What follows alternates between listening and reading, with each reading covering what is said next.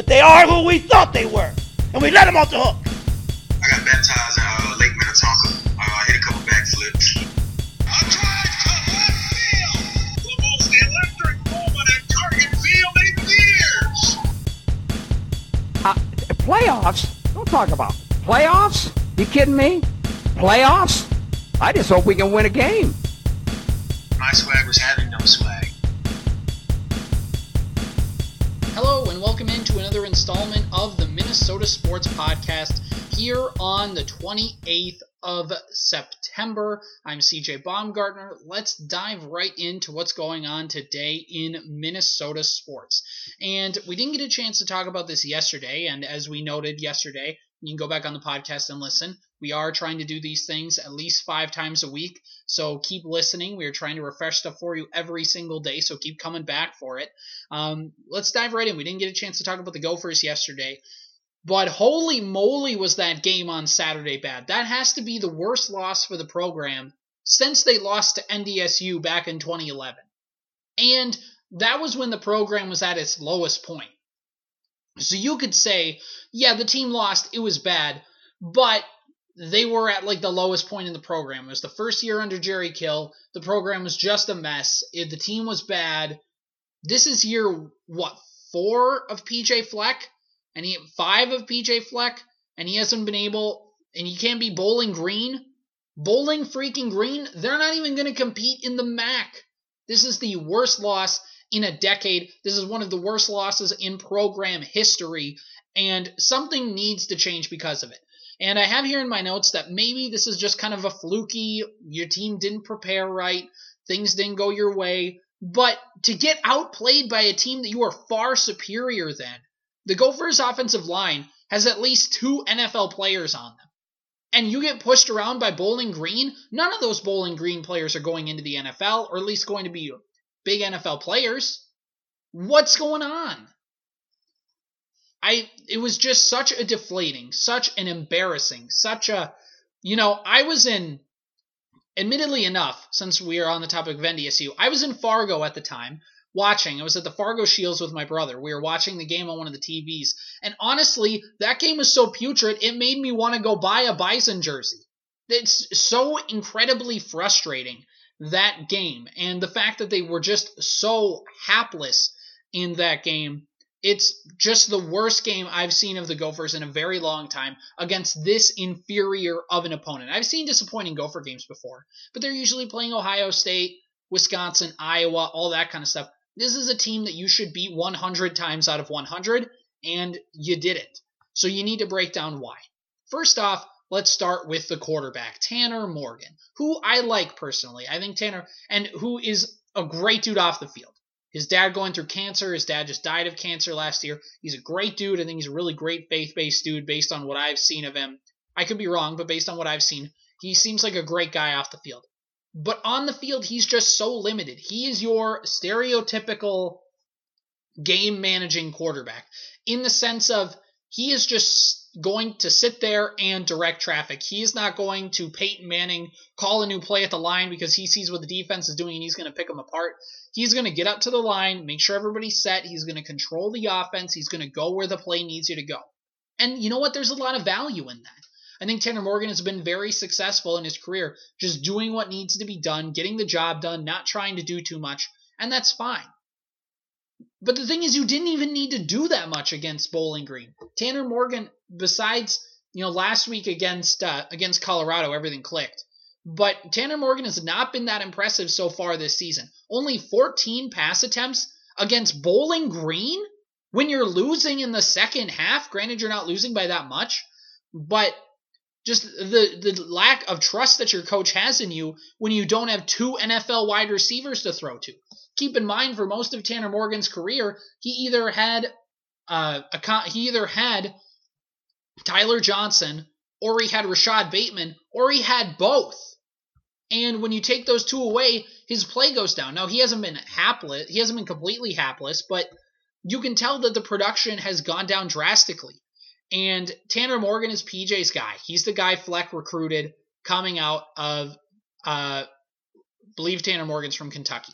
He was the guy he recruited. His first commit at Minnesota, he flipped him from Western Michigan. The famous story he called, you know, Tanner Morgan as he was driving up to go register for classes in Kalamazoo and made him turn around and drive to Minneapolis to register for the Gophers. But he, you need to bring in Zach Annexstad a little bit here, or at least that question needs to come to mind. I'm not saying a full bench because one game might not be enough to justify, although he hadn't played really well before. But Annexstad can sling it. He's a bit more of a gunslinger. He's not the game manager Morgan is, and maybe that's what Fleck wants. But you have to take a look at Annexstad in that situation. It's just they can't figure out the quarterback.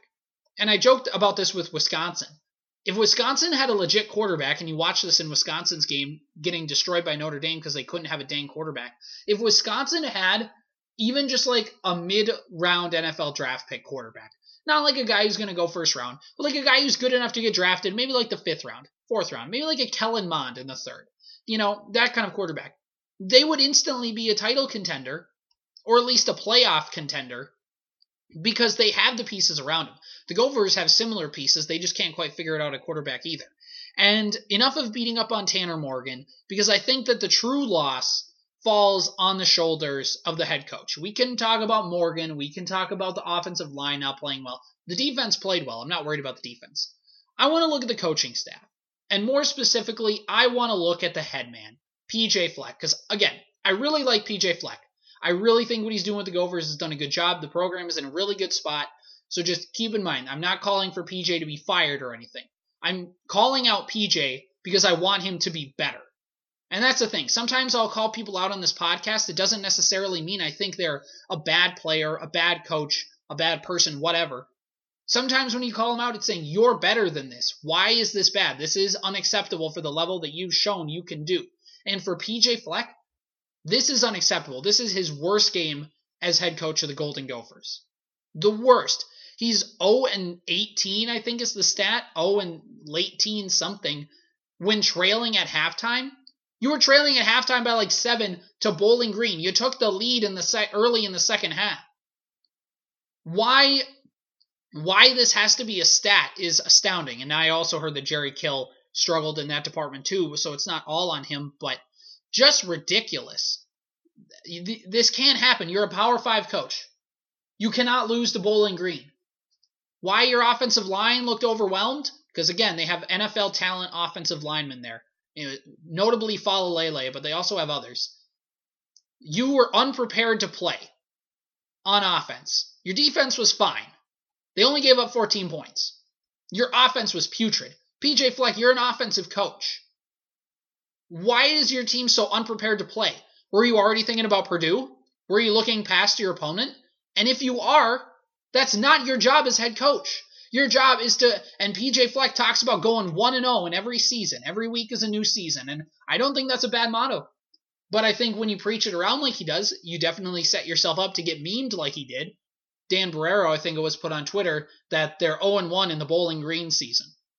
So, I mean, you, I like PJ Fleck. I think he's a good head coach. Don't mistake me being upset at the Gophers this week for me thinking PJ needs to be fired. You know who does need to be fired? the offensive coordinator, Matt Simon. He is a joke. He, and I saw this on Twitter, he was at Stanford, and I believe he was at one other place. And both play BYU. And both times he got there, I think it was BYU at least. Both times he got to those schools, the quarterbacks got worse, the offenses got worse. And keep in mind, Simon was the offensive coordinator last year too when Morgan struggled as well and the entire offense. They had, uh, blanking on his name, but the offensive coordinator or the fill in because Kirk Ciarrocca left to go to Penn State. The quarter or the offensive coordinator that they got to fill in was from the Twin Cities. He, uh, and this according to Darren Wolfson of KSTP, but he's from the Twin Cities, loves being down here, want like wants like that job was just perfect to hand him, almost like Zimmer. It would have been perfect to just give Stefanski the job instead of going to DeFilippo gives it to an outside guy because he has more experience, maybe. I don't know. But it hasn't worked out. And this is PJ this is PJ Fleck's biggest fault as a coach is his staff.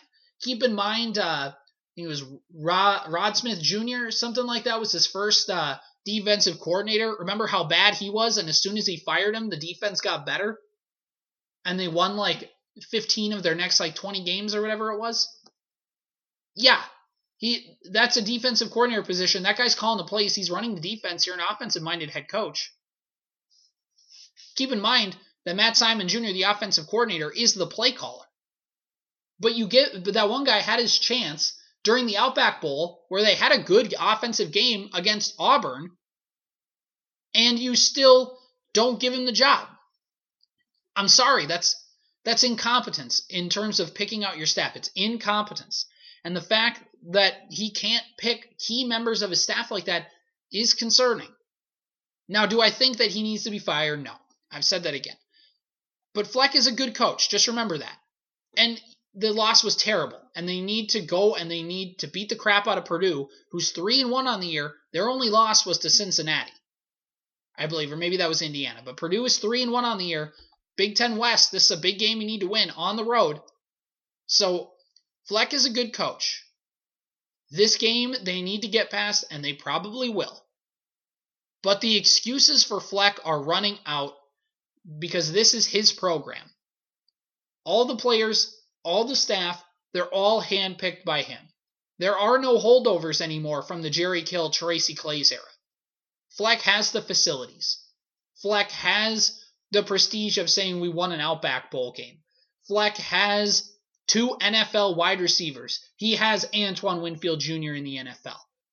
He has the resources, the coaching staff, the money. In terms of, again, money to go, like to pay your salary and to do the things you need to do as coach. There are no excuses for losses like these. And I know he says it starts with the head coach, and it does. And yeah, you, it's the right thing. You need to take ownership of that. But it's not just my bad, we'll be better next time. It's why did this happen? Why was this bad? And how can you learn from that going forward? And the thing he needs to learn, he needs a new offensive coordinator. And maybe a new quarterback, but I'll I'm more willing to bet it's the offensive coordinator than the quarterback. All right, well that Gophers rant took a lot longer than I thought it was going to, but uh, we didn't get a chance to talk about it yesterday because we had a lot of other stuff. Um, one thing I will talk about with the Lynx again, um, the WNBA needs to have better playoff format. And I know I've heard the argument that TV deals and all that kind of stuff get in the way, but man, you need you can't have single elimination games like that for teams that are were seeded as highly as the Lynx were. So on that, I'm going to say it's on the WNBA. The Lynx definitely were the inferior team on Sunday night, but they got to update those playoff systems. I don't know. They got to figure something out. All right. Moving on now to the Vikings. Let's talk about them quick here. Is this defense going to be able to turn it around? That's the big question. I know the offense has kind of stolen the show so far this season, and everybody thinks we should be 3 0 if it wasn't for X and Y, and, and I get it. I get the gut argument. I don't really like it. I think they deserve to be 1 and 2, honestly. Because the Cook fumble, yeah, probably shouldn't have been a fumble, but they played bad enough in the first two games that they, or the first game that they deserved to lose with all the penalties, with how bad they looked on offense, just, uh, you know, discombobulated. The second week, they lost that game. You know, the punt, the punt return by Dede Westbrook that ended up pushing them back, missed PAT, that missed, you know, like there's more than just one play. So I don't like to, I don't like to generally say plays or games come down to one play. Sometimes they do, but very, very, very rarely. And even then, you have chances to overcome that. So they're one and two. They deserve to be one and two. But the defense hasn't been talked to, and it has been kind of in spurts. Like, or in the first quarter of the Vikings game when they were down 17 to 7 is holy crap, the defense does not feel much better than last year. Now they're better on paper. They're more talented than last year, I, I would say especially on the defensive line. But what have they been able to show for it? They haven't been able to show for they haven't been able to show much for it. I mean, when you look at the Vikings schedule so or, or uh, when you look back at the Vikings schedule so far this season, when you look at the first 3 games that they played. And this last week they only gave up 17 points to Seattle. but they definitely could have gave up more. It felt like Russell Wilson was going to drop 50 on them. And grant, good job on the Vikings. Granted, they had some good second half adjustments, but in the first week you give up 27 points. In the second week you give up 34 points. And then in the first half of that game, you look like Russell Wilson is going to try and let Russ cook, make that popular again. Uh, what has been going on? Now, the lazy thing is Zimmer's washed. Zimmer doesn't know what he's doing. The pieces aren't working. This guy sucks. You know, whatever. And maybe there's truth to that. Maybe as the season goes on, maybe you find out there's more truth to that. But I think the answer is just this is what happens when you basically assemble a mercenary defense like the Vikings did. Everybody, and the same people, by the way, who are criticizing Zimmer and the defense are the same people all offseason who said, This is the most talented team I've ever seen. This is the. Yeah, no. But, like, I wasn't out here saying the defense was going to be lights out. I was saying they're going to be maybe middle of the pack. And they've been that to slightly below average, I think, um, when you look at their team so far this season. And some of the surprising ones, I thought Bashaud Breeland was going to be much better than he was than he has been this season. He has been atrocious. He has a PFF, and I know not everybody likes Pro Football Focus, but it's like Fangraphs and Baseball Reference giving WAR. It's just a very good cumulative stat that you can use to just give a baseline reading of where a player is at, how well they're playing. It might not be 100% accurate, but at least gives you a ballpark estimate. Out of 100, 100 being the highest, Bashaud Breeland has a PFF grade of 30. And yeah, he's I believe it's like he's uh when you look at his when you look at his pro football focus page, he has a couple stats that maybe you look on the outside looking and say, "Oh, that's not bad." He's tied for 8th with solo tackles. But you want to know why?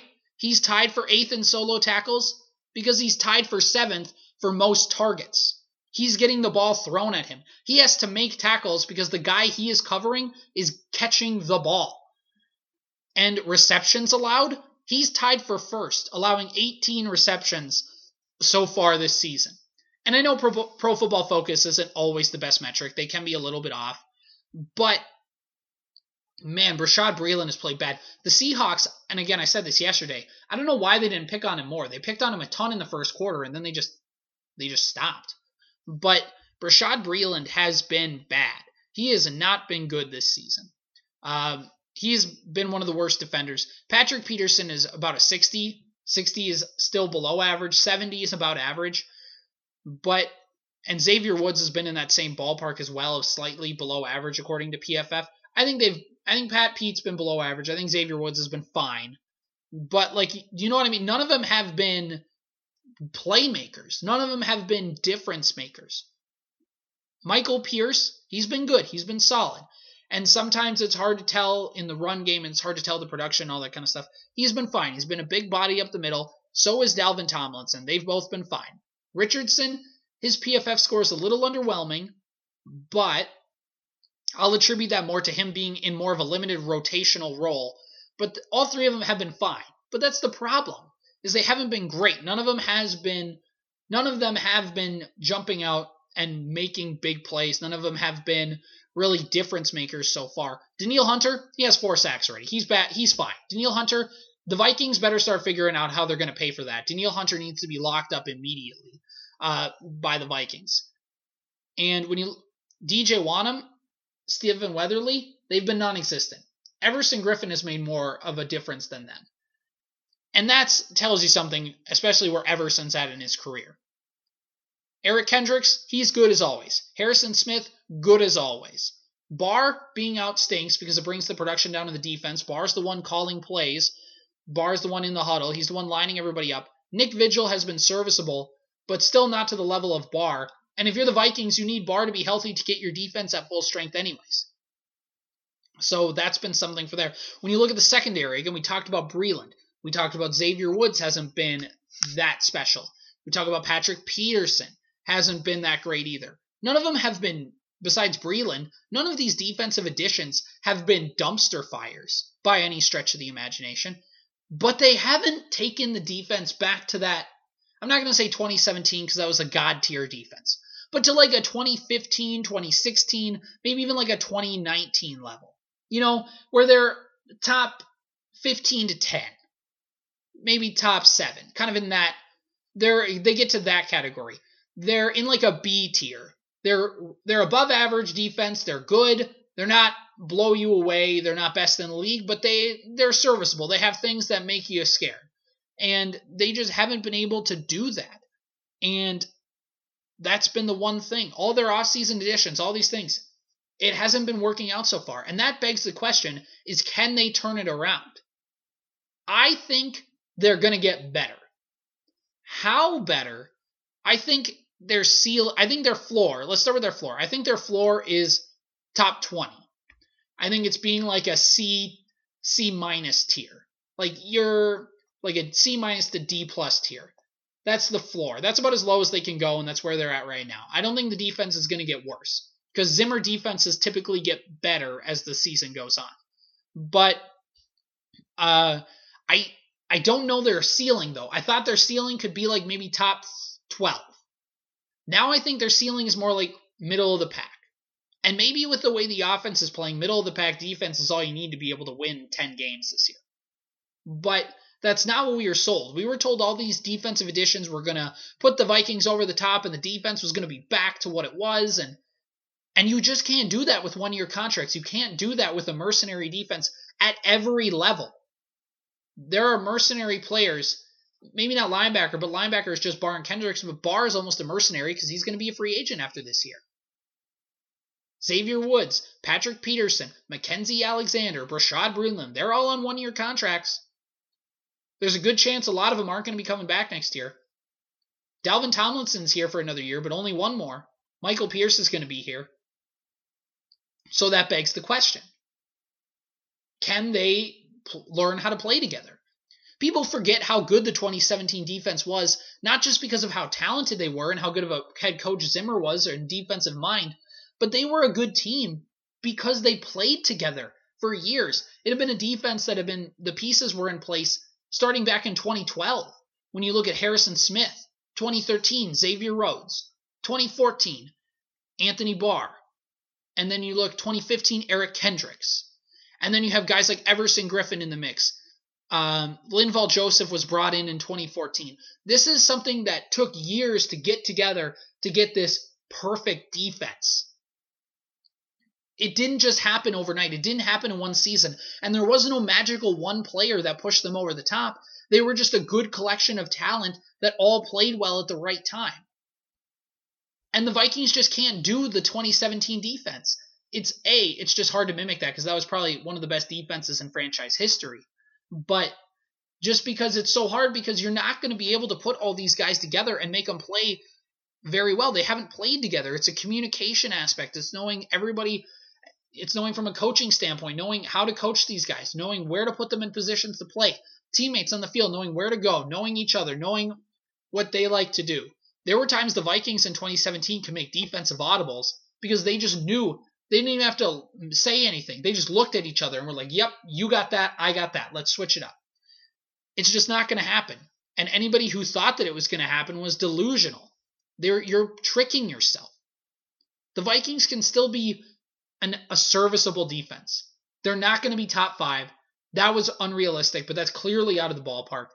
It's tough to think that they can be top 10. They can be. I think it's a long shot. I don't think they're I don't think it's 100% attainable. I think the best case scenario their defense finishes the year like 13th. And if they do, hats off to them. They're probably in the playoffs if the offense doesn't tank. But that's the thing. Can they get better? The Vikings need more time. And the problem is with during the season, you don't really practice a ton because you're and you're not you're working on game planning more than anything. You're not working on improving X or Y, which is why the bye week probably is going to be the best measure for if this defense, how big of a step this defense can take. It's going to be the bye week. The bye week, of course, is uh, after is week seven after they play the Panthers in Carolina. Now, if they can get to, I said yesterday, if they can get to three and three at that spot, they're sitting pretty. They have a tough part of their schedule coming up because they have Cowboys, Ravens, Chargers, Packers, 49ers up next. But they can at least get the defense in order and they can at least compete in some of those games. And the bye week will just help because it gives the coaching staff more time to sit down and not have to worry about game planning and just say, okay, what can we do now with this defense? We've seen them playing games. Here's what they do well. Here's what they don't. Let's change it. The Vikings did that in the bye week last season. It worked out. The defense got more productive. They didn't get better, I would say, but they got more productive. They found out how to utilize that talent. So it's going to be a good marker here about a third of the way through the season, um, using that extra time to figure everything out. Zim is really good at making second half adjustments. He's really good at adjusting his defense as the season goes on. And they are more talented than last year. And they certainly have about the same amount of time played. Remember, it was a bunch of rookies last year and guys that kind of just were kind of practice squad guys. So really, it's not that far off from last year. They can put pieces together to become serviceable. Right now, they're not, though, and it's becoming a liability. They've been playing some offensive teams. They've been playing good quarterbacks this year.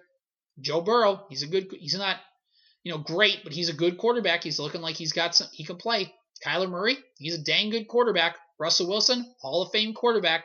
Baker Mayfield, another good quarterback. You're going to have to figure out how to play him.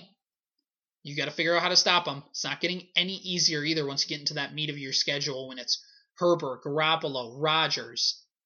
Uh, I know Big Ben is washed, but still, Big Ben, everything. You got to figure out how to do it. And the last thing I will say, I've spent time ragging on the defense, but I will talk about the offense here. The offense has done very well uh, because they've been utilizing, I believe, the three wide receiver set more. And I think that it's something the Vikings they've neglected because they like to run the ball. They like the two tight end system. When you had Kyle Rudolph, and especially when you paired him with Irv Smith Jr., it made sense. Now, I think when you look at the way the Vikings have it set up, Irv Smith being out sucks. He's a great player for, for the Vikings. Him being out is not good. They would be more successful with Irv Smith. But what it does is it allows the Vikings to get a little bit more creative. Sometimes, and you'll hear people say this all the time, the best way to grow is to get uncomfortable, is to step outside of your comfort zone, try something new, and you grow and you become better for it. And that I think is what the Vikings are doing with the three wide receiver set. KJ Osborn is proven to be a solid wide receiver three. He has. Dede Westbrook can play a little bit. He hasn't gotten the opportunity though because KJ Osborn had a good training camp and has had a great first three weeks of the season. He can play. I don't think he can be a top wide receiver, but he can definitely be a number three. He can be a guy you just send. They cover Diggs and or Thielen and Jefferson, I should say, and they and then he just sits and takes advantage of the soft parts of the defense. So imagine if they have the three wide receivers and if Smith comes back, that's another pass catching option. Tyler Conklin has done well. He's been open. But imagine now you have Tyler Conklin with the the guy who's as physically gifted as Irv Smith. They're going to be better if they can figure out a way to work it next season. They can still do the two tight end mix. They can still do the sets that they want, but even if they just embrace the wide receiver three, just more than they had been previously to this season, they would be so much better off. And I think hopefully Klint Kubiak picks up on that and tries to advocate for that because Kirk has had tunnel vision for Thielen in the past. But if you game plan a, a set, if you game plan for three wide receivers, Kirk will go to the game plan. He follows the play to a T, for better or worse. And if you set him up like that, he can spread the ball around. He spread the ball around to, uh, to Thielen, Jefferson, uh, to Conklin, to Osborn, to Madison. He'll spread it around if the options are there, if you draw it up for him to do that, and if they do, he'll have an opportunity to make some plays. And this is the last thing because you need him to spread the ball around. Because when Diggs was here, it'd be the Diggs Thielen tunnel vision. Teams found out that, like, oh, the Vikings don't have a third wide receiver. That was back when Laquon Treadwell was like wide receiver three. Is, uh, hmm, well, let's have two high safeties. Let's have a guy go man to man on both Diggs and Thielen, and then we're going to have a safety just be over top of each of them. So that way they're always double covered. And now it's just a lot harder to get them the ball. And we just don't think any of your other guys can beat you. Now you have some guys who can at least make some plays. With KJ Osborn, with Tyler Conklin. If Dede Westbrook gets in the mix, maybe he does. they have some options here. They have some stuff, and the Vikings need to lean into that. I said yesterday, they need to lean into being that offensive team because right now the defense, as we just said, they're not doing it. Step into the offensive part. Just even if it's just you only, even if you just have to embrace it until the bye week, just do it. Don't try and be this defensive minded team that runs the football. You're not that right now. And the faster you admit that, the faster you can utilize this offense that you have. All right, moving on now to the Minnesota Twins here. Um, can the Twins pick up where they were, or can the Twins pick up the pieces, I should say, from this year? Because this season is a mess. The window is broken. The championship window got a baseball bat chucked into it, thrown back out, and then the guy grabbed the baseball bat and started to proceed to beat the pieces of glass that were still inside the window. So now they have to pick up the pieces and try and see how quick it's going to take them to put that window back together again. I think it's not going to be as long as the last rebuild was. I think at worst it's maybe a year or two. But if they want to put it together for next season, that's also a possibility. I'm I very much hope for that. As you know, somebody who watches the Twins a lot, I want to see them play competitive baseball. I want to see them compete in 2022. So pitching has been the thing. Offensively, they strike out too much, but they still score runs. They still hit home runs. They're productive. Pitching. Pitching, pitching, pitching, pitching, pitching. The one thing Twins fans have just hated to talk about because they just can't get it right. Falvey and Levine, coming from Cleveland and Texas, two teams that at the time of the hire were known for their ability to just turn, uh, sprinkle dust on pitchers and turn them into to big strikeout machines. Haven't been able to figure it out so far. Granted, they're still trying to turn the farm system over, but but they have a they have some pieces. They do. Bailey Ober, he's pitched well this season. Jax looks like a solid bullpen arm, and I the reason I say Jax is a solid bullpen arm, and that's not necessarily an indictment on how good I think Griffin Jax has been. It's more been just I don't think Griffin Jax has played that well at all this season.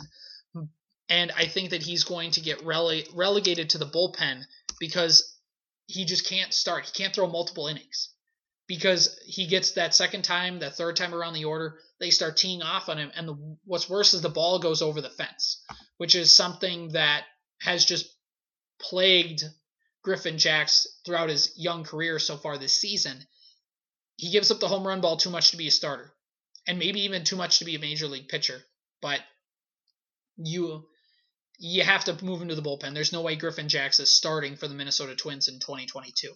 But Bailey Ober has pitched very well this season. If you look at his stats here, uh, over the course of this season, he has a 4.19 ERA, respectable. That's like a solid number three or four starter ERA. He has 92 innings pitched, and of course the Twins have been very cautious with his innings. giving up uh, 43 runs and struck out 96. So he's averaging over a strikeout an inning, and he has a WHIP of one two of 1.2. When you look at his last seven games, he has a 3.6 ERA with in 34 and two thirds innings pitched with a WHIP of 104 and 34 strikeouts. So again, still averaging that strikeout per inning. Ober won't be an ace. He definitely won't be. He won't be a number two starter. But can he be? Is his peak a solid number three starter on a good team? Yeah. Is that bad? Not at all. Guys make solid careers doing that. Bailey Ober can be an arm for this team. I'm convinced of it. The more I've watched him, the more I've just kind of seen him pitch, the more I think that, yeah, this 12th round pick out of the College of Charleston, yeah, this guy can play. He can. So I I think that he really can be an asset to this team as a number three starter. I think Joe Ryan has the potential to be an ace, or at least a number two starter. I don't think he's there yet. He'll probably he's probably more of a, again like a three to four level starter. So you have Ryan, you have Ober, and I'm a big fan of bringing Michael Pineda back. I think the Twins are too, based on no inside knowledge, but just kind of gut level feeling. I think the Vikings are, or the Twins, excuse me, are very in tune to bringing him back. I think they've liked him over the years. They signed him while he was still injured, just because they wanted him to be developing uh, in their in their facilities. He got suspended. They still signed him through a two year extension through 2020 and 2021. Bring back Michael Pineda. Give it just give it a one year prove it deal. Let him come back. He's familiar with the team. Just keep him. He'll be your number three starter. Have Ryan and Ober go behind, and then you just go out in the market. Whether how good they are or not, you get a couple of veteran starting pitchers. You don't have to get the top end of the market, but at least get serviceable starting pitchers to fill out your rotation. You just need to have a middle of the pack rotation and your line let your lineup do the work. You're still getting Kirilloff and Larnach back next year. So you still have the chance to be a very, very potent offense next season. With a middle of the pack pitching staff, you can compete in a crappy division that is the AL Central. Keep in mind, the White Sox have a terrible record against winning teams. They've beaten up on the AL Central, but outside of that, they have not been a strong team. They should have easily won 100 games this year, and they will not. The Twins, when they won 100 games in 2019, the Indians won 90, or at least got really close. The Indians are barely going to be above 500 this year, if that. The White Sox aren't going to scrape 100 wins. Keep that in mind. The Twins could have easily competed for the division this year. No question about it. They blew it. They absolutely blew it. That rests on Derek Falvey and Thad Levine. They blew it this season. Mistakes that were avoidable. But they can turn it around. The Tigers are going to be better. The Tigers will be better. Cleveland is not going to be better. The Cleveland is probably about where they're going to be next year. Detroit's going to be better. Their team has another year to grow. But they are still not going to be good enough. It took the White Sox about three more years where everybody said they're on the door before they finally won the Central this year. So they they can easily compete next year in a bad Central division if they can fix the pitching. And it starts with finding out what you have to do uh, with the pieces of your pitching staff here. But I think if you have Ober, Ryan, Joe Ryan, and Michael Pineda, plus two offseason additions, just to make sure, because you have some prospects, you have some of the guys, you have a bunch of pitchers you got at the trade deadline last year.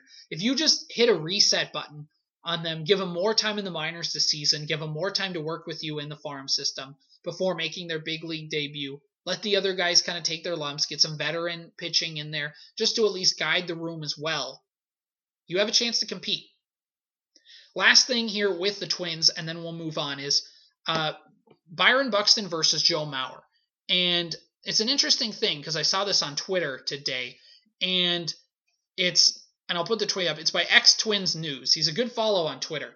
Uh, he had a tweet that said Joe Mauer and Byron Buxton both made their MLB debuts by the age of 21, give or take. Byron is 27. Here's a comparison of their debuts at age 27. Joe Mauer slashed a 327 batting average, 407 on base, 481 slugging, with over a thousand hits, 200 doubles, 80 home run, 81 home runs, 472 RBIs in 836 games played.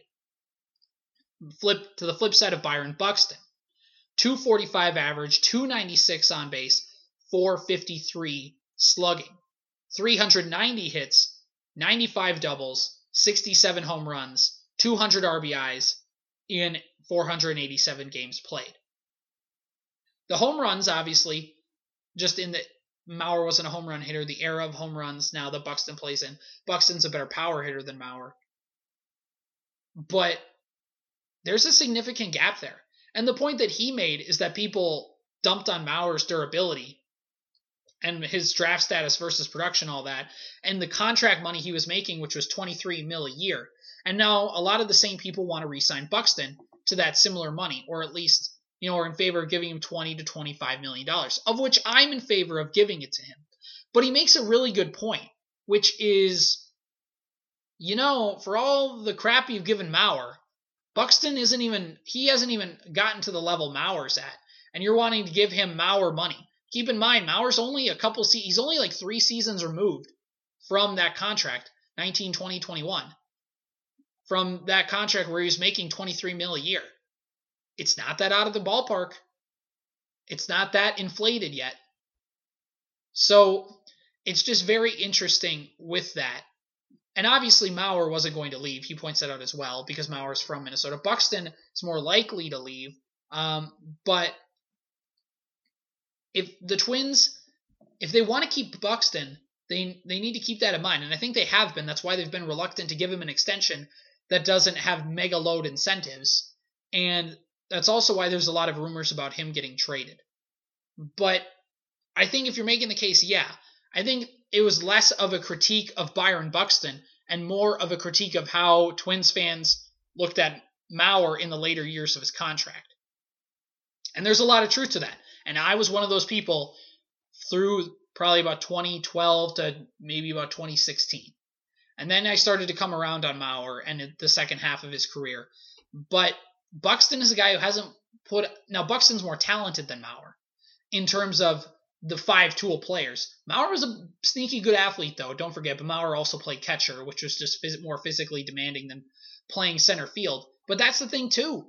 Everybody talked about Mauer's durability. Buxton has only played half the games and there's a noticeable gap in what he's been able to accomplish. Mauer, I think, is a better, like, pure hitter in terms of like his ability to see the ball, his ability to know what to do with the ball, and all that kind of stuff. But Buxton is 100% worth the extension. But let's not pretend that there isn't a lot of questions with him. And the Twins see the, those questions, by the way. That's why I think Buxton will be traded in the offseason. I think they want to do it to just, they're not going to re sign him. They don't want to get that risk, especially with this new crop coming up. They'd rather just reload with that crop and give them more pieces. And it feels like the Twins just want to trade him and start fresh because then Mauer gone, or uh, excuse me, uh, Buxton gone, Berrios gone. Some of these uh, pillars of the Terry Ryan rebuild, get them out of here. We want our own guys. If we're gonna compete, we want to compete with our guys. And I've been saying that for years that they wanted to probably slow cook this thing and get rid of those guys and try and win with their own crop of players. The problem was is they just those that crop of Terry Ryan players was ready to compete. So I think that's just where it stands with the Twins. I think that it's a very interesting argument to have. And that's why I'm so torn on this is because I like Buxton, I want to resign him, but it's such a it's such a it's such a dilemma with what you do with him. Especially when you know Mauer was maligned for a lot of the critiques that we have for Buxton now, and now we're so gung ho about doing Buxton. It also goes to show how talented Buxton is when he can play. All right, let's finish this up here with uh, some Wolves talk here, and uh, I'm just going to uh, touch on this here. Karl Anthony Towns is going to leave if the Timberwolves don't put a serious playoff team together. Obviously. But I mean after this season. His openness is fun to see him hear him talk and talk about his struggles with being ripped unfairly by current and former players, his mom's death, his personal COVID battle where he lost 50 pounds, just being in Minnesota for five years, losing Flip Saunders, the up and down nature of the organization, firing of Ryan Saunders, Rosas, everything. Thibs and Jimmy Butler are a book in its own. Karl Anthony Towns has been through a lot with this organization. And the loyalty is only going to last as long as the ho- there's hope that this team can turn it around. But if the Wolves look like they're still another couple years away from true playoff contention, Karl Anthony Towns is asking out. And maybe that means you have to trade for Simmons. Maybe it does. But the point is that Karl Anthony Towns has been through a lot. And you have to put a winning team together or he is going to leave. End of story. All right, here. Let's uh, finish up this podcast just by saying one more time that Simmons needs Simmons probably is going to be a Minnesota Timberwolf the more I think about it. The more the lack of suitors and just the fact that if a team really wanted to get him that they probably would have got him by now. The Timberwolves are just going to wait out the market and kind of jump when Philadelphia just needs to dump him, but you might need to trade for Simmons. And that's probably what's going to happen. And maybe that's your best bet at keeping KAT. I still don't want Simmons, but we'll talk more about that tomorrow.